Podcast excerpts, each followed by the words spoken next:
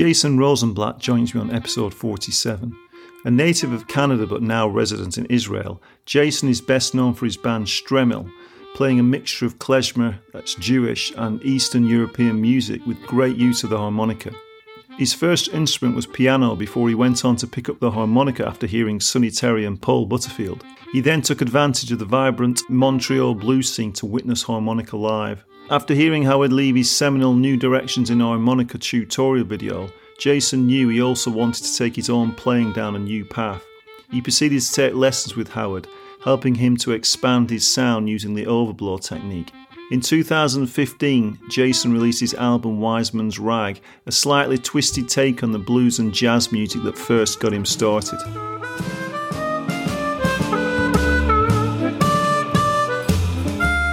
Hello, Jason Rosenblatt, and welcome to the podcast. Thank you very much. Thanks for joining us today, Jason. So, I believe you're uh, are you a native of Canada, but you're now living in Israel? That's correct. Uh, I was born in Montreal, lived most of my life there, and I moved to Israel uh, roughly ten months ago. I think you're Jewish and you play klezmer music, yeah. That, that's true. Uh, yes, I, I, am Jewish, and I and I do play a lot of uh, Jewish music, in addition to other forms of music. But uh, I, I, guess uh, my professional career began playing Jewish music. It's probably the first style that I was associated with. So, so back onto your, you know, your raising in Canada and, and the music scene, and what got you into playing the harmonica. I think you started playing the piano first. I started playing piano, I think I was about eight or nine, and I had the pretty standard after school piano lessons with the teacher for, you know, roughly 10 years. We started with, I would say, you know, classical, uh, and and then my, my teacher, said, very wise man, he, he realized I wasn't really progressing too far with classical music, so he gave me some pop music, a lot of Beatles, Rolling Stones, Dylan. So he saw the music that I was interested in playing, and really uh, uh allowed me to explore music other than classical music. The harmonica came about a little later. My parents were very much into uh, American folk music, 50s, 60s, 70s. And my parents were, uh, my dad's a doctor, my mom's a music teacher, and they were in uh, bands and they had tons of guitars lying around the house and, and a lot of harmonicas lying around the house. And my dad would, you know, play Sonny Terry uh, chugging on the harmonica. And I, I happened to find one lying around and I just picked up when I was about 15 or 16 years old. They encouraged me. They gave me a bunch of Sonny Terry uh, and Brownie McGhee records and Paul Butterfield records to play along with. It's incredible the amount of people on here who say that Sonny Terry is sort of one of their first inspirations. And even Paul Butterfield's mentioned a lot as well. So are there any particular uh, songs that you recall from Sonny Terry or, or Paul Butterfield or anyone else that you know really turned you onto the harmonica? For at least for Sonny Terry, it was like it was a lot about licks and chugging patterns that I recall the most. With regards to Paul Butterfield, I would say his first album I would listen to over and over again. So songs like Born in Chicago and Blues with a Feeling and Shake Your Money Maker, I, I listen to over and over and over again. And I still go back to that music as a resource to A, to listen to, to enjoy, and, and B, to listen to as a, as a kind of a, an inspiration for playing in a particular style and, and that Chicago blues style.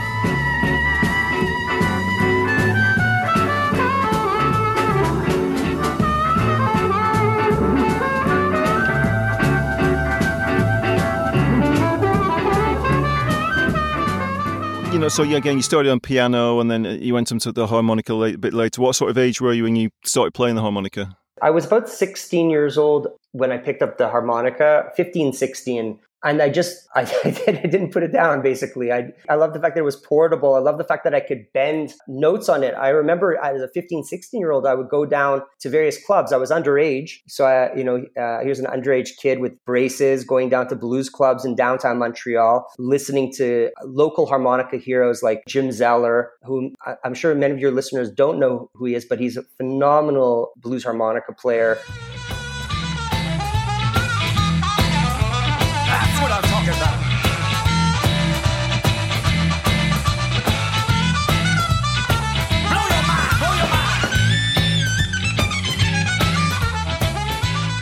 And I would just listen to him. and then and then you know minus twenty outside, I would go during the set breaks into the alley near the uh, a particular club called Le, Le Beaux and just practice and try to copy what he, I heard during his set. So there was quite a good blues scene in Montreal, was there? Great blues scene, and it's an interesting scene because at least in those in those days, I would say in the uh, early to mid '80s, mid '80s, those musicians that played on the blues scene, Jimmy, uh, one, one, guy, guitar player by the name of Jimmy James, and Jim Zeller and Carl, Carl Tremblay, um, harmonica players, they didn't really tour much outside Quebec they would either play in Quebec or play in France. You know, they were uh, francophone artists, so they they were probably not very well known to, to anglophone artists, uh, rather our anglophone audiences in the states or the rest of Canada. But they're quite well known from in Quebec and and then across the Atlantic in, in France. This stage, then you were playing mostly blues harmonica and on piano. Were, were you sort of edging towards blues side as well, or were you uh, quite varied on piano? In terms of piano, my my big piano heroes were like Professor Longhair and Dr. John, and I, have spent uh, the better part of uh, 35 years still trying to emulate those guys. Professor Longhair, James Booker, Dr. John are like my three New Orleans piano heroes.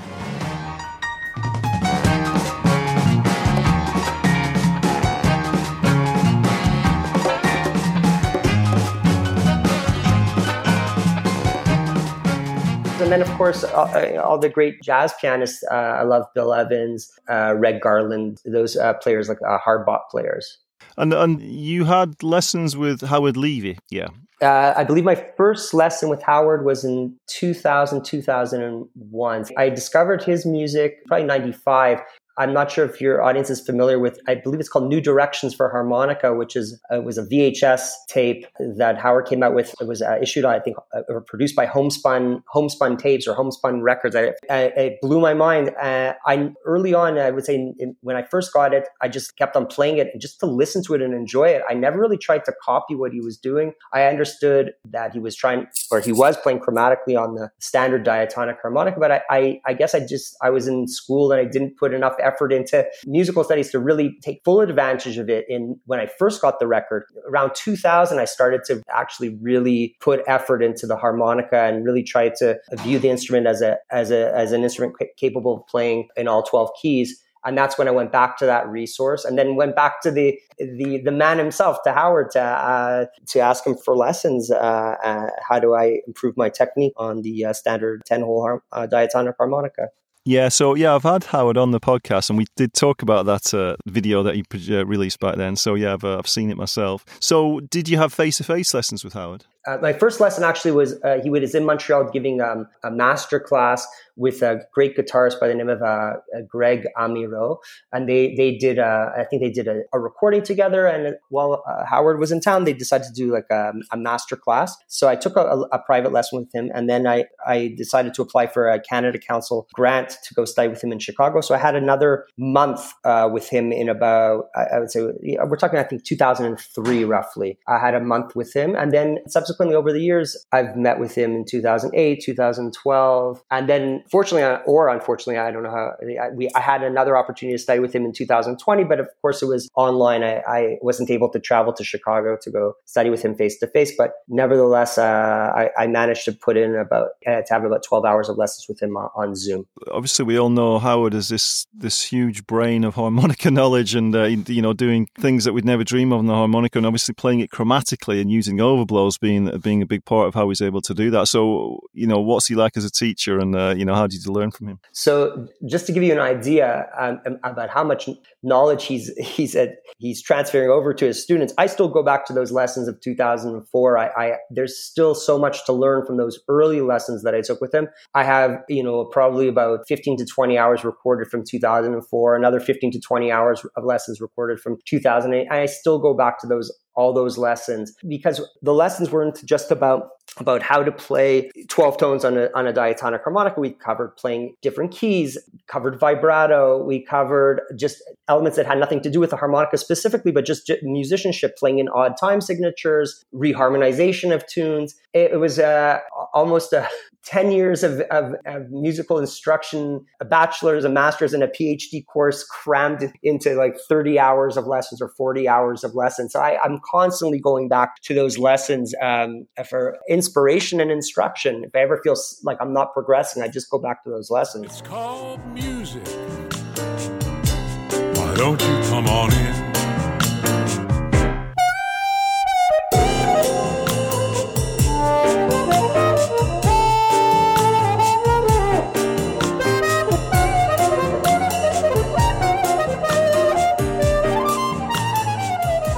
So great. So obviously, Howard also plays piano as you do. So, you know, what comparisons do you make there? Obviously, you know, we're playing chromatically and playing overblows. Is, you know, between playing the piano and playing the harmonica and how those two fit together in the way that you both learn? So, one of the things that Howard mentioned early on uh, was to visualize when you're playing harmonica, you can't really see what's going on. You don't really know what's going on, see what's going on in your mouth per se. And it doesn't really help to say, okay, I'm on hole two, I'm blowing, I'm on hole three, I'm inhaling, I'm bending. One one thing that he taught me early on is just to try to visualize a piano keyboard instead of instead of focusing on I'm blowing here, I'm inhaling here, I'm bending here, I'm overblowing here, and that's really helped me when I'm playing. I am I'm I, am i am doing one of two things. I'm either visualizing a piano keyboard in my head, or I'm, I'm visuali- visualizing notes on a staff.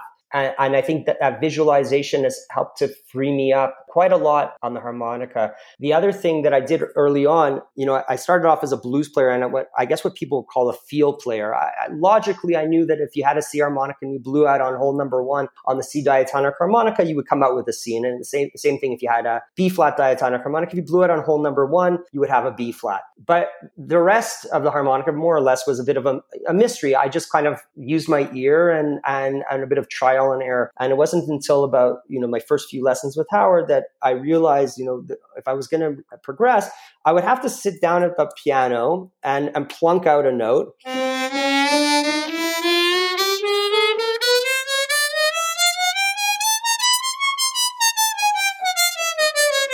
And really try to map out the instrument basically using using the piano as a tool to for pitch to make sure I was playing in tune and also to uh, uh, to help me visualize where where the notes are on the harmonica. So that being able to play the piano has helped me immensely on playing um, the harmonica. Yeah and, and and you know you're a, you're a very good piano player. You, have recorded much of your albums. You you play the piano on it don't you? And you do some albums where you play the piano and don't play harmonica as well yeah? So you're a, you're you know you're a very good piano player yeah? I, I, I say uh, reasonable, reasonable piano player. Reasonable in terms of I, I can get around.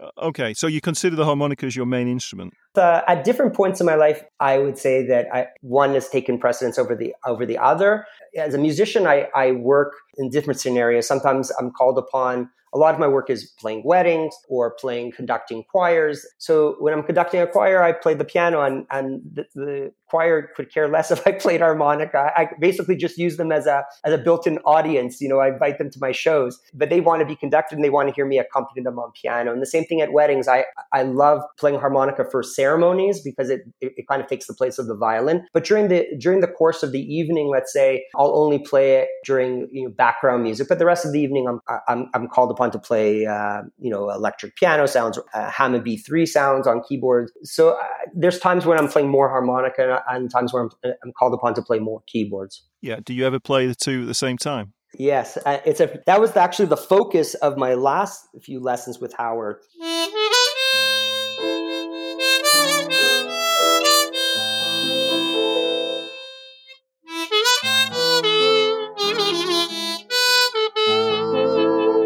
You know, I'm really focusing on trying to split my brain apart to, to, be able to play believable harmonica and believable piano at the same time. You're just playing the piano one handed there. Yeah, so.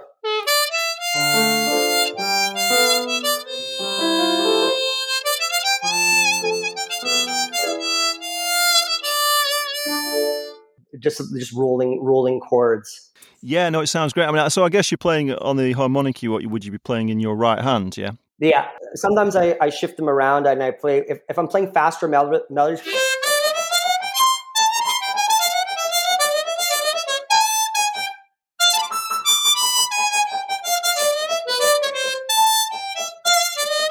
Uh, then I'll play I'll play right hand and I'll hold the harmonic with my left. Are you playing? Do you think what you would be playing literally on the piano on the harmonica when when you are doing both together? So so with, when I'm playing with the left hand, like I'm, I was trying to play a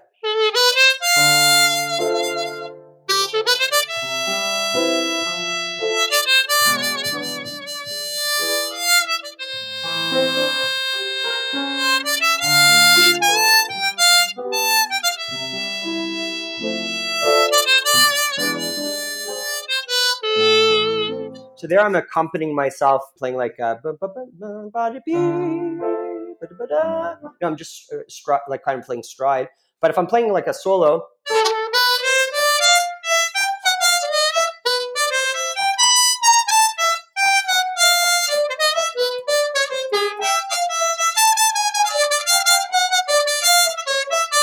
I'm trying to basically play exactly um, what I'm playing in the right hand on the harmonica. So you mentioned there about when you're practicing with the piano, it's something that you use to hit the right pitch on the overblow. So as a, if have people who, who, play overblows or try to play overblows uh, or listen to people playing overblows, I think there's a there can be a problem with them that they don't always hit the right pitch, you know, right. spot on, or they don't always sound great. So that's something you really worked on with the piano to really really nail the right uh, tones, is it? First of all, I know there, uh, there's always these wonderful debates online about should we be playing overblows? Why do you play overblows? Why don't you just grab a chromatic? Why don't you play in a more traditional style without overblows? Overblow is just another way of getting a note. And if it's possible to get that note and make it sound pleasant, why not add it into, into your arsenal? You know, there's plenty of players that bend notes and don't hit the bends in tune and even players that hit a, just a straight on blow or a straight on inhale and, and don't hit those notes in tune. So it starts, everything has to be relative, perfectly in tune as possible. So I do use the piano as a reference point. I do use a tuner every now and then just to make sure I'm playing, um, playing as, as in tune as possible. I would say that a lot of my effort is concentrated really if when I'm focusing on tuning issues, I was on third hole, uh, draw bend, making sure I'm playing, let's say on a C harmonica, the A, eh, rather the B flat, the A, the A flat, and then looking at the overblows, making sure the hole number six on a C harmonica, for instance, the B flat, uh, hole number five, the G flat, and the E flat on hole number four, that they're, that they're in, in tune. And a lot of it is really making sure that the air support is coming from the right place, that it's not a pinched, kind of really forced attack on the note, but really um, something that's gentle and light. I, I try to explain, I don't know if this is going to come out for your listeners.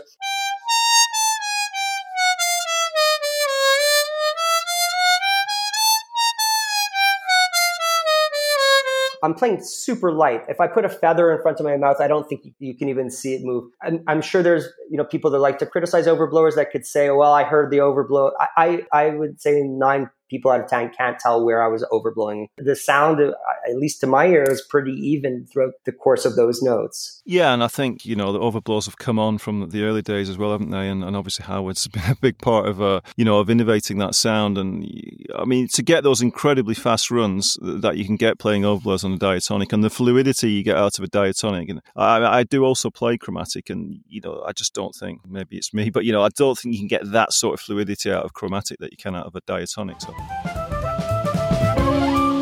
Thank you.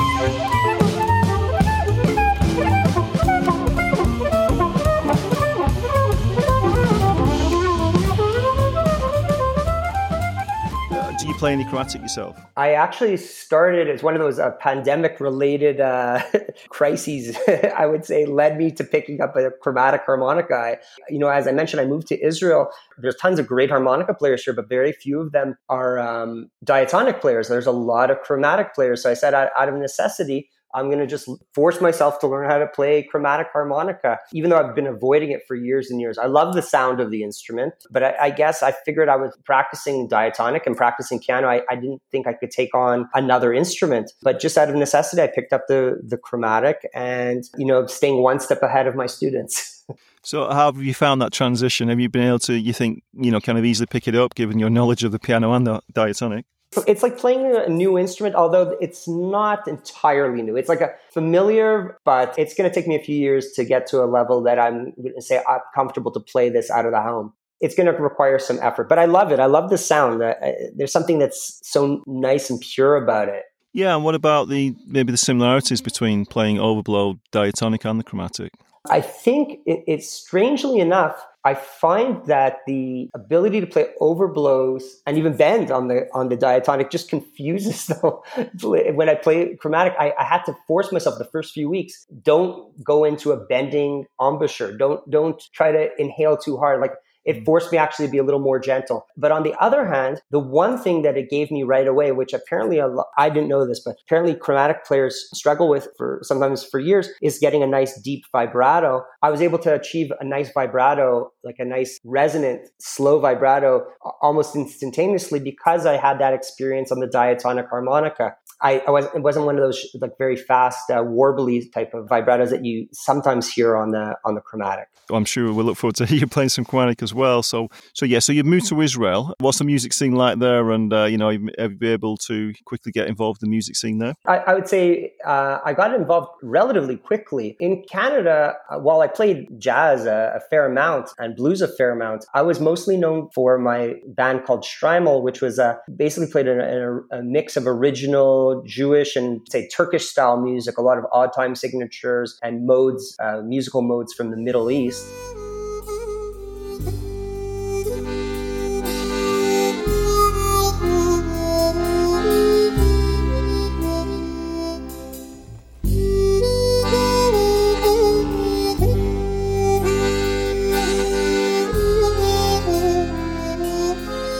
And all of a sudden, I'm coming to Israel, and there's a lot of bands that essentially do that style already. But what they didn't have and they were looking for at various uh, venues, uh, whether it be hotels or, or nightclubs, whatever, there's a lack of people that sing standards in English properly. Uh, I mean, so so I, I kind of in the past year, most of my gigs have been jazz and blues gigs and playing gospel music and New Orleans style music. And we are very fortunate at the time that we came. There was lo- there were lockdowns, but really about a month or so after we came they they were already opening up because of course uh, the climate here was a lot warmer. They were they were opening up street gigs, gigs where the uh, audience would sit outside in cafes while the the band would play from the the entranceway of, uh, various clubs. So we were starting to work. When I say we, I'm talking about my wife also who plays trombone. We were starting to work relatively uh, soon after we arrived. So, so yeah, you say your your wife uh, plays trombone. She's in the band. Uh... Yes, exactly. She's she is in the band Shtreimel. Uh, the band uh, was founded, I believe, 2001, something like that. And we we had relative success playing around festivals in Canada. We actually made it to the UK a few times. Played in mm-hmm. Germany. Played at Krakow uh, Jewish Culture Festival. Played you know throughout the states you know, for niche audiences, people that were interested in the style of music that we played, that uh, that were interested. I, I, guess you call it the generic term for it would be world music, but it, it was something more, a little more specific than that. It was, uh, I, I, guess you call it neo Judeo Turkish music. One thing I like to do on the podcast is, you know, get different style of music, different style of harmonica on, on the podcast, and to discover that. And you know, it was a real joy discovering the music of, uh, of this band because it just sounds so joyous. A lot of it is joyous. Uh, the last two albums starts off pretty melancholy, then then builds up towards towards some joy. Maybe that had something to do with the fact that a lot of the songs were written in the winter, uh, and Montreal winters, uh, I'm sure, as you are aware, are not the most. They can be uh, not so pleasant.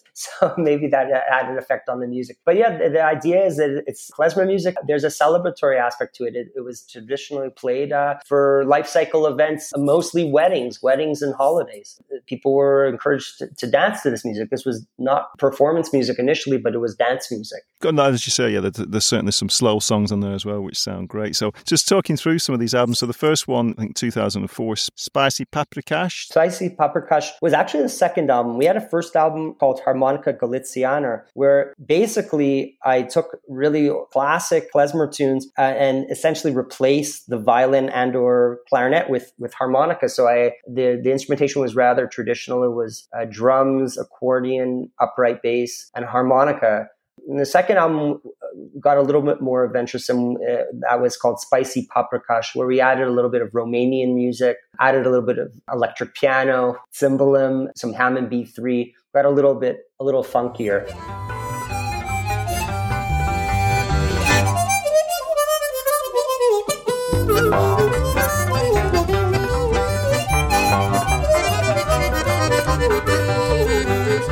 Second album, Spicy Paprikash, there's some again some great songs on there. A lot of fast playing on there, some amazing fast playing. I really love the song Galizianer Tanz, is it? Ga- yeah, Galicianer Tanz. That's a dance, is there Tanz? Exactly. Yes, and Galicia is, is an area. It's an area. I guess you'd say southern Poland.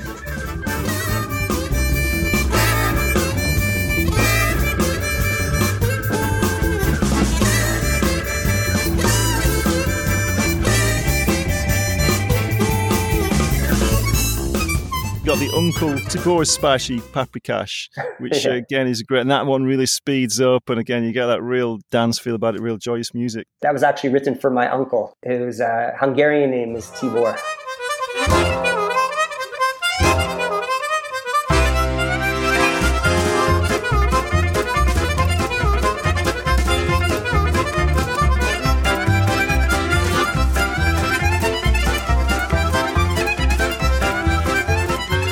So uh, yeah, so that was a great album. There plenty of harmonica on there. So as well as playing, you know, the piano and harmonica, you're also the sort of producer of the of the band as well, aren't you? And are you composing actually some of the songs and I, I, if you look at the the evolution of that particular group, uh, we start off with uh, with a lot of traditional music, and I'm arranging a lot of the music. And then as you get to the more later on, the the album from 2014 called Eastern Hora, and then the latest one called Harme Run, I'm the composer of I, I believe every single tune on the last two albums, maybe save for one or two. So it went from again playing traditional music with a little bit of changes in terms of the arrangement to being playing all original music.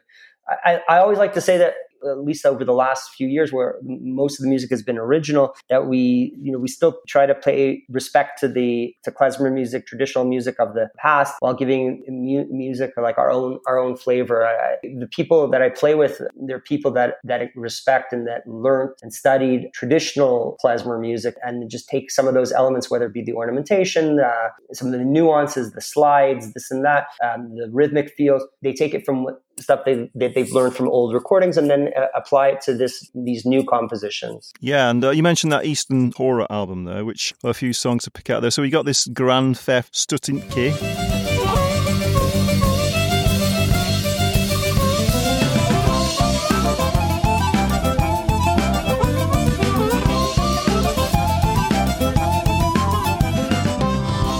Yeah, what about that song? We, we had traveled to Bulgaria uh, to perform. We played, performed actually for the Jewish community there, and then for a summer camp. I don't believe it was a Jewish summer camp; it was just a regular summer camp. And and a stotinki is a, is a penny, uh, like a, a, cent, a Bulgarian cent. And I called it Grand Theft Stotinki mostly because I was in, I was so influenced by the on that trip by the music that I had heard.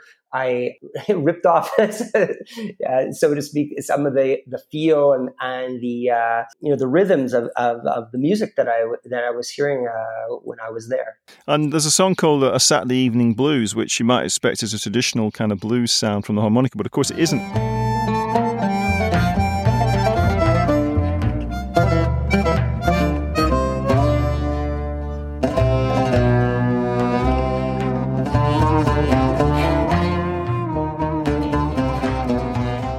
It's again it has a bit of that Turkish element, and the only thing that really makes it a blues, it's not really a, it's not really twelve bars. I don't recall, but it's three sections, and I think what makes it a blues to me is that you have you have that first section, which is almost like your one chord. You have that section, second section, which is like your five chord. At four chord rather, and then you come back to this like resolving section, which is almost like your five, four, one, five.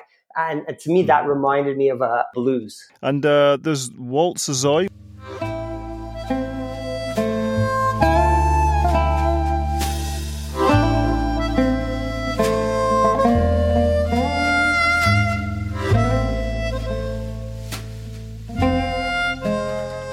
I, did, I don't know if I necessarily intended to do it, but it's one of my favorite pieces. I tend to write things that are quite notey with no rest. And, and this piece, for whatever reason, came out pretty minimalist. And uh, it's 16 bars and it's one, and it's got that, that flat five there that sticks out as quite more jazzy, I would say, than than anything. I think the musicians that I play with, they tend to like this tune best out of anything I give them, uh, which is kind of surprising because it, it's it's it may be uh, like I said, 16 bars. There's not much to it. Well, sometimes the simple is best, eh?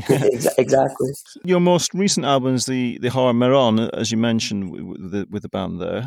Certainly, the, the CDN. It's quite a jazzy song, isn't it? So there's more uh, there's more of a jazz sound on this one.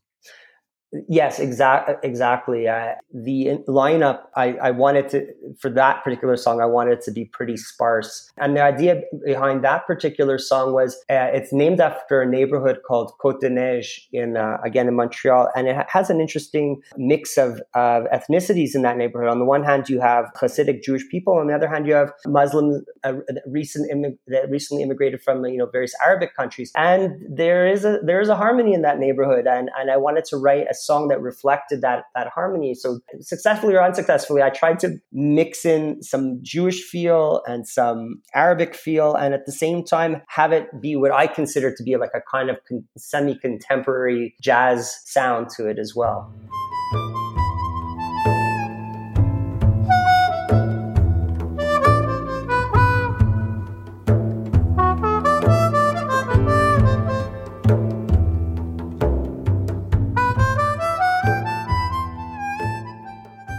And, and there's another song on there which is Cheroot.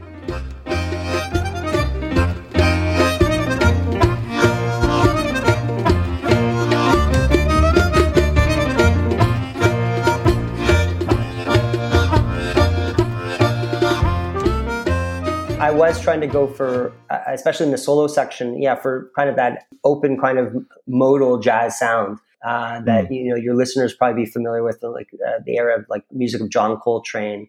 Yeah, and uh, you did an album, Mizmor, didn't you? Which is, which I think is you playing piano with, with an alto saxophone player. Yeah, exactly. I, I, didn't I didn't play any harmonica on that album. In our live shows, we did play. I did play quite a bit of harmonica just to add some variety to the to the show. But but for that, this was I think the only album I've ever done that I haven't played any harmonica on. So you've gotten you know with the with the Shtreimel band, you're getting lots of different Eastern European sounds in there, which sound great. Are you you know your approach to playing the harmonica? Are you playing particular scales in there which fit that style of music? First of all, it's it's there are particular scales. That's basically like a Phrygian sharp three.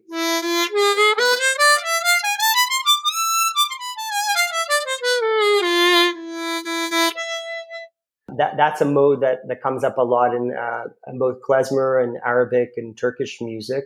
There's another mode that I use, which is more of a minor mode.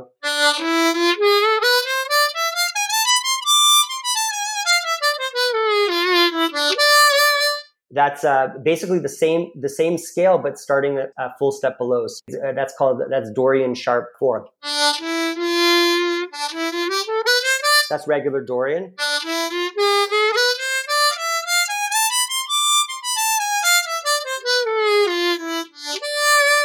That has that sharp four in there. Yeah, it sounds great. It sounds so exotic, don't they? Those. Well, I remember some scale practice in the past, just a slight aside. There's a scale which was the I would call the Spanish scale or the Jewish scale. I don't know if you're familiar with what that scale is, or um... right. So people also call this. I'll play it in, in another mode. I'll play. I'll play. Uh, sorry, rather, I'll play the same mode but in a different key. They're always playing in E on a C diatonic harmonica.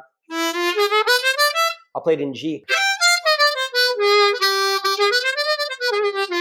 people called it Spanish Phrygian. Yeah, and a great and a great sound. So yeah, so if people uh, listening want to you know get that exotic sound, check out some of the scales you mentioned there, and uh, yeah, get away from playing the uh, the usual um, Mixolydian scale that, uh, that they might be used to playing on the diatonic. So. And then uh, in 2015, you released an album called Wiseman's Rag, which was under your own name, the, the Jason Rosenblatt Quartet. So this is more of a kind of blues, rootsy, jazzy album, isn't it? So yeah, you wanted to get more of a blues sound on this one, did you? That's right. It was more, more almost for marketing purposes. I was getting pigeonholed as the klezmer harmonica player, and and I I certainly love and I grew up with blues and jazz and folk music, and I always performed it, but I never had any recordings to to show for it.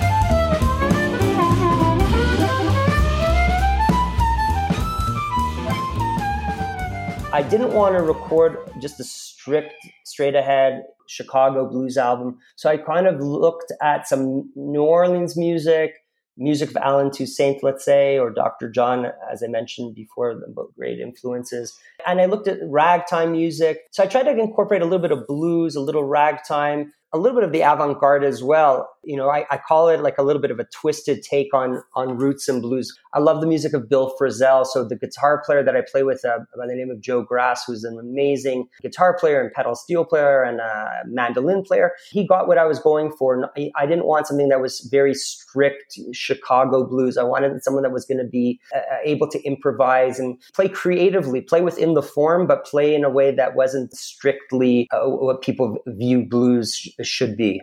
Yeah, and I think there's the Sea Heart Blues song, which is a good, very good example of that. It's quite a jazzy lines, isn't it? And you get some nice crunchy harmonica tone in there. I think it's something that was inspired by Howard Levy, wasn't it?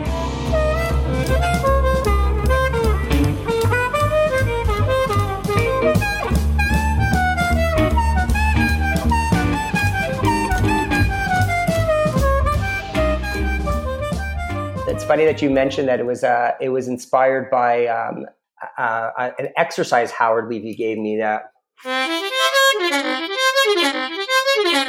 how to play uh, you know roughs or, or, call it like sweeping sweeping on the guitar. You can also sweep on the harmonica. It, w- it was inspired by by his lessons. And actually, before I released it, I had to actually go to him and say, Howard, did I rip off this song from you? And he told me, no, no, no. Yeah, great. I'm sure. I'm sure he's on it. You sing as well, yeah, and you, you sing quite a few songs on this on this album, yeah. Now I'll take the Chevy and you take the brand new automobile. Your pie best be cooking and my grapes already peeled. I sing. Uh, yeah, I would say uh, half the songs are vocal are vocal songs you know, I grew up singing uh, in choirs, and I grew up singing in you know my, in, in pop bands, uh, and I, again I had nothing to show for it uh, on, on, a uh, you know an original recorded level. So I had to I wanted to put out something with some vocals on it. On it, uh, the project was thank, thankfully successful. You know, we got to tour a bit in Canada, and you know people were were interested in in that, and I still use that album. people are still interested, and still people are downloading it on Bandcamp and I'm, I'm, I'm quite happy with that. And I think maybe it's time for a, a new one five years post. Yeah, no, that's great. I say quite a a good take on, on, on some blues and, and more jazzy edges as well. And uh, but there's still that klezmer edge on some of the songs. So there's lots of variety on the album as well, which is great. Yeah, and picked up some songs you're playing with a band called Jump Babylon. Yeah, so Jump Babylon was my project. Again, I, it was like a rock pop project uh, that I did with a friend of mine, uh, Adam Stotland. I think we released that in 2012 to 2013, and that was really um, an effort to write well crafted. At least I thought at the time, well crafted pop songs with horn sections and mul- multiple guitar takes. There was a lot of effort that went into arranging that album. But one of my favorite harmonica solos that I've ever laid down is on the song called Canada.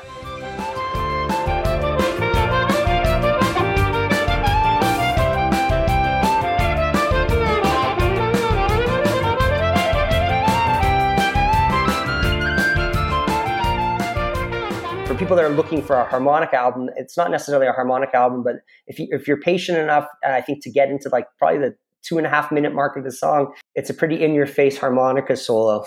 I thought your solo sounded a, a bit John Popper esque uh, on that. Was that something you think you were influenced by? Or I definitely was influenced by John Popper early on. I, I played with another band. I, I have some recordings myself playing along with uh, what's it called? The what was the first album uh, with blue? Uh, I think it was maybe just been called Blues Traveler. I used to play along with that album like crazy. I remember just we had no air conditioning in our in one of my first apartments, and I remember just sitting there for like three hours playing like a mental case and and and just drenched in sweat. You know coming out of the apartment, but I would play along with it hours and hours and hours, playing like, uh, you know, like those those lines. I, yeah. I, I don't really remember them hundred percent, but like a lot of those fast pattern type of lines.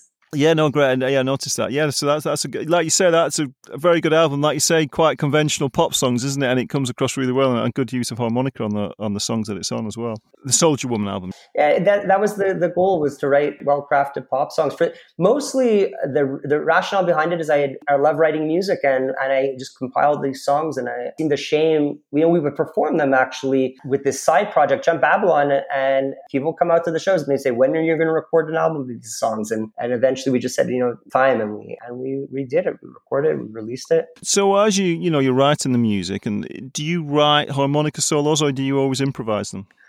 mo- on the last album that I did, Harmony Run, it was all improvised. Of course, the the uh, the melodies, the heads are all written.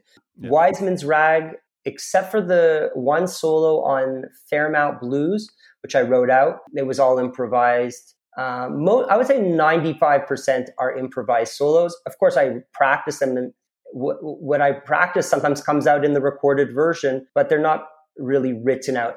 The only time I'll really write something out is if I have to really be conscious that I have a really short amount of time to lay down a solo and I want to make sure that I'm going to come in where I want to and leave exactly where I want to and not leave any room for error. So then I'll write out everything. And then what I'll do is I might not necessarily play it note for note in the studio. I might improvise a little bit around the the written solo, but at least I have a, a, a, good framework. Nowadays, with home studios, you know, you can lay down a million takes and it doesn't cost you anything extra except for your time. But when you're when you're going to a studio like we did with the, some with all the earlier albums, and you know you're paying whatever it is X amount of dollars per hour, you want to make sure that you work you work efficiently in the studio.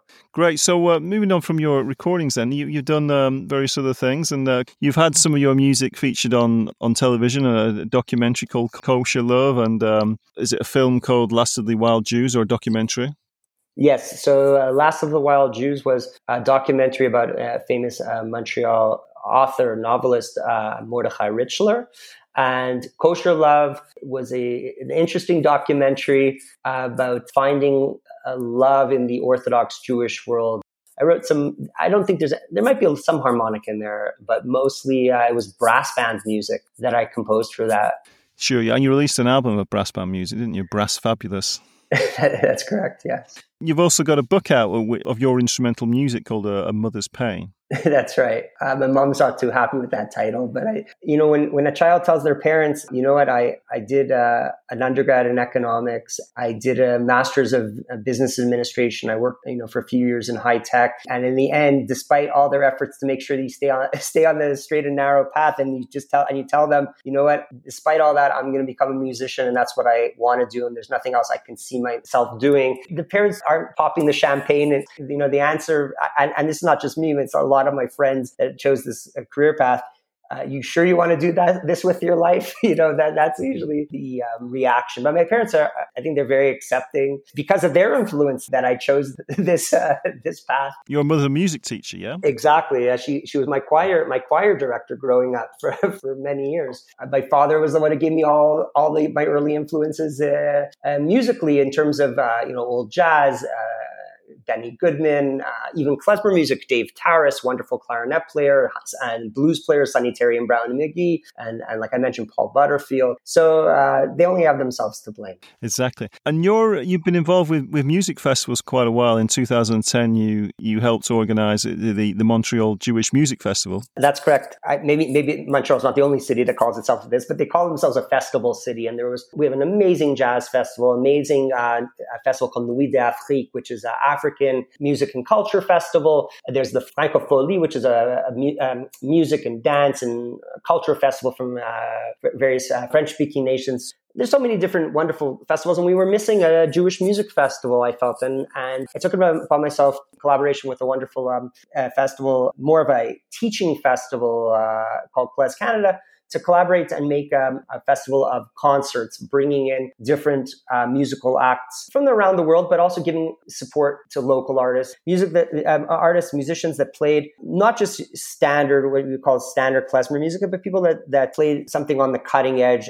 Artists by the name of So Called, Josh Dolgin, who mixed uh, hip hop with cantorial music. We had a band called, called Nikuda, which was played like music from Provence, from France, Jewish music, ancient Jewish music. It's something that most people people would not necessarily have known about this ancient provincial Jewish music, you know, from France. Uh, and the idea was to introduce this as a as challenge people's preconceptions or misconceptions of Jewish music. Uh, and later this year in November, I believe you're helping organize a Jerusalem harmonica festival. Yes, I'm so excited about this. I mean, I'm I'm a new immigrant to this country, and already in my first year, I'm helping to spearhead the first Jerusalem Harmonica Festival. There's some amazing players in Israel.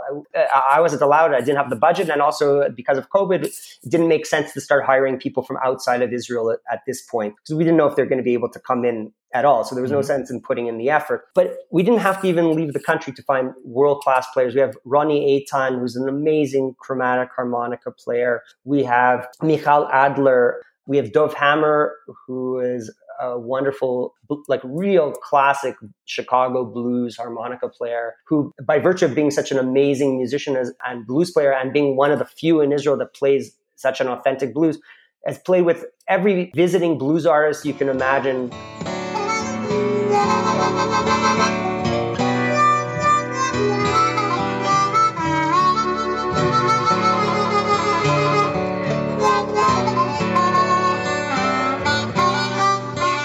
Right, yeah, so people can come along to that. So I think it's on the 10th and 11th of November, is it? Exactly. You, you've been to the SPAH Festival in the US? I've been twice as a as a participant, once as a as a featured performer, and once also as, as a teacher. I, I taught a, a master class on how to get into playing in different modes. In other words, what are the first steps when you say, okay, here's my diatonic harmonica, I want to play chromatically. Well, there's there are steps that you can take, and Howard kind of covers this in his New Directions for Harmonica VHS. I, I think I further simplify it. It's basically getting out of your comfort zone, making yourself a little uncomfortable, trying to play an A minor on a C harmonica, trying to play in G minor on a C harmonica, try and play an F major on a C harmonica. And what are some simple tunes that you can play in these different keys and some simple exercises that you can play in these different keys that kind of start to open up those possibilities. For the average player, we're not talking about not everyone has to become a, a virtuoso. There's no, but there's no reason why a player that can bend can't play in D minor on a C harmonica or F uh, or E minor on a C harmonica. Yeah, exactly. And that's great words there to encourage people to try exactly that. Just trying playing a fourth mm-hmm. position, for example, and, and, then just playing in some minor tuning on the, on the diatonic really gives you a different sound, doesn't it? And opens up the harmonica, gets you away from playing the same old kind of second position licks that's exactly it. And I think uh, harmonica, I would say more so than the piano, because the natural inclination is, is you're breathing. You're from the time we were born, we breathe in, we breathe out, we breathe in, we breathe out. That's not the way a harmonica works. Sometimes you have four ins and one out, and then there's a bend, and then there's a, so you have to be able to break those natural habits, and that's the hardest thing about playing in different positions and, and playing chromatically is to basically break out of those those habits that we we that we get when we only only treat the harmonica as a you know one key instrument. So teaching, you know, it's important to you. You mentioned there that you've given various workshops and, and lessons. So you've been teaching, I think, for 15 years or so, haven't you? So uh, it's still something that you're you're actively doing, and you, you're offering face to face teaching now and, uh, and online teaching. So, I, of course, because of COVID, most of my teaching has been moved online. But I do have some some students here in Israel that we're now working face to face. I have a broad range, uh, everything from beginner children to professionals, people that that have been playing a, on a professional level for years and want to again break out of those habits and want to explore different ways of playing blues. Let's say blues or bluegrass or country, something that's typical for our a harmonica player to play a style that's pretty typical, but to not play it in second position. They want to learn how to play things in call it first flat position or to play things third position, major, you know, uh, for instance, like blues. You know, to play in D major on a C harmonica. So, so leading on from this, so a question asked each time is uh, if you had 10 minutes to practice, what would you spend those 10 minutes doing? If I only had 10 minutes, let's say, to warm up before a show, let's say, the first thing I would do, I, I just play through the chromatic scale.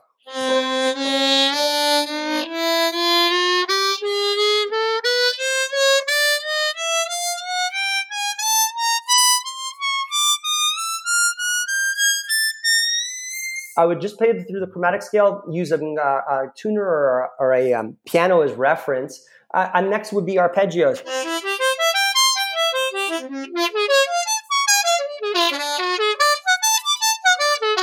Know, and trying to go through all, all 12 keys and just making sure that I'm kind of in tune.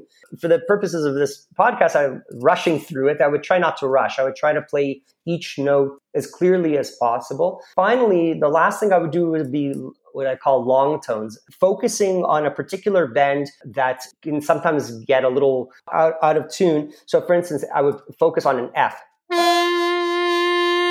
I would play without vibrato, then with vibrato. Add vibrato, take away the vibrato, then play the F sharp.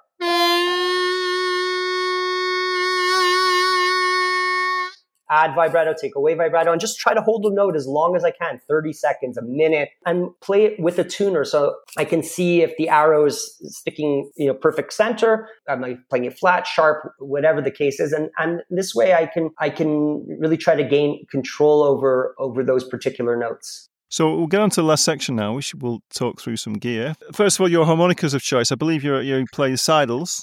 I'm a Seydel player. I mostly play Seydels because of the, the longevity of the instrument. I have one particular Seydel I've been playing for I, think 13 years. I've had to tune tune it uh, every now and then, but it's basically the same instrument I started with.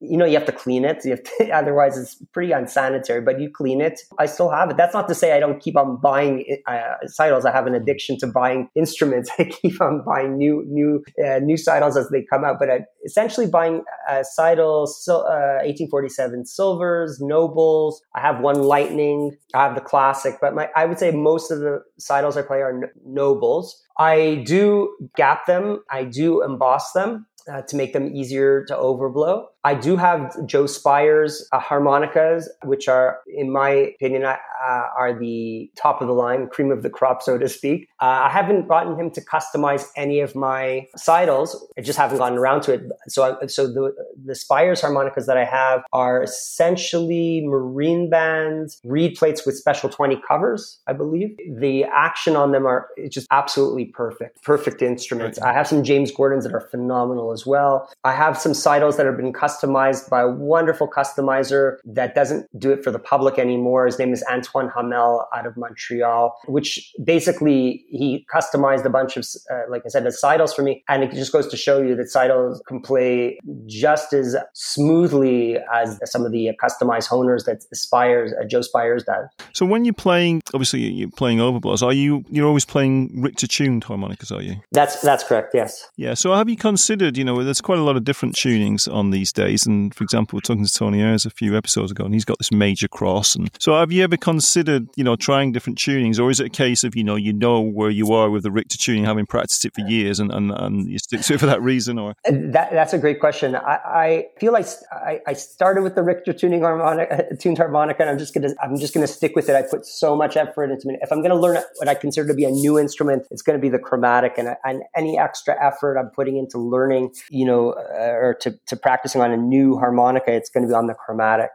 So you just play Richter tunes that, that you don't play any different tuning diatonics at all? That's correct. What about embouchure? What embouchure do you use? So primarily um, using pucker method. Uh, the only time I'll ever use tongue blocking is to get off, is to get uh, intervals, or or if I'm doing like um like a tongue slot.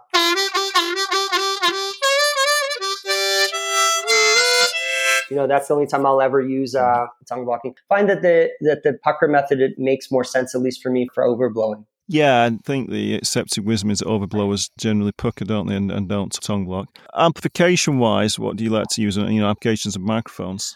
Depends on the, the project that I'm playing with. I would say more often than not, I'm playing just through an SM58 through, um, I play a SansAmp Para Driver DI, mostly because I like to have control over my EQ. A lot of soundmen they feel that the harmonica has to be shrill. That's how they envision what the harmonica is. And I like to take away some of the, the high end, boost a little of the low end, make a, I guess, use a, create a creamier sound. I usually add a little drive, which adds a little bit of compression also. I'll play through, I'll have a reverb pedal.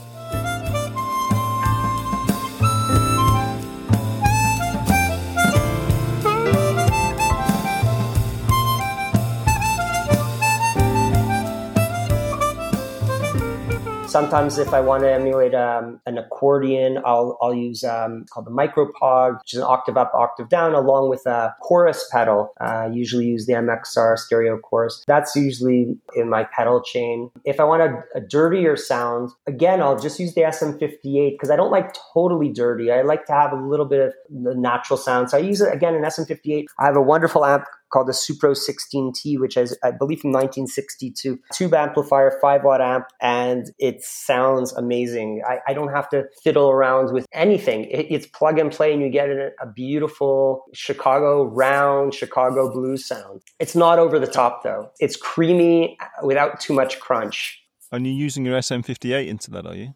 Yeah, like anytime I'll, I have a green bullet, um, an old one. It sounds great, but it for me it's it's a little too honky if you understand what I'm, what I'm getting at. Yeah. I like a little bit Yeah. more of a natural sound. Uh, and then, of course, the other amplif- uh, rather microphone I use for um, a lot of times for recording, but also for live in a very acoustic environment would, would be the Sennheiser MD441, which of course Howard discovered. Uh, it sounds great with harmonica because essentially it does what uh, you would want the sound man to do with EQ. It cuts out a lot of the real shrill, high frequencies of the harmonica. Uh, just naturally, there's a there's a switch on it which allows you to to cut off those those really shrill frequencies. Oh yeah, yeah. I've been since talking to Howard. I've been keeping my eye on that MD four four one. But yeah, they're quite expensive. Those microphones aren't. they? I haven't quite If managed to commit myself to spending that much money on one yet. Right. I, I found I don't know how much mine. I think mine was about it was about seven hundred dollars. I bought it used um, many many years ago. I don't think it's come down in price. I think it's just gone up. yeah, but they last, don't they? Because they're they're tough dynamic microphones. So yeah, I think you could probably can buy second hand ones, can't you? And they they will uh, they'll be good. I yeah. When you're playing with the SM58, are you do you hold the mic to cup it, or do you play off the mic? I cup it. Uh, I do, and I feel that if you have like a you know a nice little reverb pedal, it, that will give it the space that you need. Otherwise, again, it sounds really muffly. So I like to I like to add a little reverb again to make it a little more open sounding. What about a volume control? No, so I don't have one, but that that reminds me. I've been I'm watching people. Uh, once it blows me away productions, I need to get myself one of those microphones, the ones with the volume controls built on. I've been thinking about it for for years, and I, I just procrastinated on it. But you're right, that would be a great addition. And what about recording the harmonica? Do you use any particular setup for that? Any particular microphones? So so again, recording like for instance, the Wiseman Rag album was all through the Supro 16T. Um, uh, that gave me enough crunch. The the song Canada, uh, uh, I actually went through a Blues Junior and a Ibanez Tube Screamer like maxed out. So you mentioned it sounded a lot like like John Popper, and that was what I was going for. I, I just like I put the amp in another room far away from me with the doors closed, so it wouldn't feedback. Otherwise, for sure would feedback. Uh, but I was going for like the the most overdriven sound I could poss- possibly get. So you, but you're generally playing through the setup you play live with. So you know the SM58 and, and the amp. You, you're not using uh, kind of studio microphones to, to record yourself. No, the the only I did use a wonderful, I believe it's Telefunken ribbon mic, an old ribbon mic on some of the Wiseman's rag, where I'm not playing through the amp. Or what they did was they did a blend of the two. It kind of give you gave you a little bit of the the high end with a, a bit of the Chicago honk through the amplifier. Final question then, Jason. Thanks so much for your time today. Um, what have you been doing uh, over the pandemic, and um, you know what future plans do you have? Are you getting out there, getting some gigs? Obviously, you got this festival coming up, and um, yeah. So what, what's going on with you? I'm just looking for for touring to open up, and and you know we moved to Israel, and it's closer to Europe. You know, whereas there were opportunities to play in Montreal and Ottawa and Toronto. Here, you know, you get on a plane and in three hours you have you know you have uh, France and Germany. In four hours you have the UK. A lot of my friends that that work as uh, as musicians here, they they use that proximity to Europe as an opportunity to play for an entirely different market. Israel is a very small country, and there's only so much touring you can do within the country itself. So I- I'm hoping I'm hoping uh, things open up that we can start traveling a little bit. Yeah, superb. Yeah, no, it'd be great to see you playing across in Europe, and yet say you have that advantage in Europe that you know you've got lots of countries close together. So yeah, uh, that's that's a great thing, and hopefully get to get you back over to the UK again and uh, see you play. I'd lo- love to. So thank you so much for joining me today, Jason Rosenblatt. Thank you. My my pleasure. That's episode 47 in the can. Thanks again for listening. Great to hear Jason and really innovative use of the harmonica. Check out his music, some wonderful stuff there. We're just over to let Jason play us out with his Wiseman's Rag.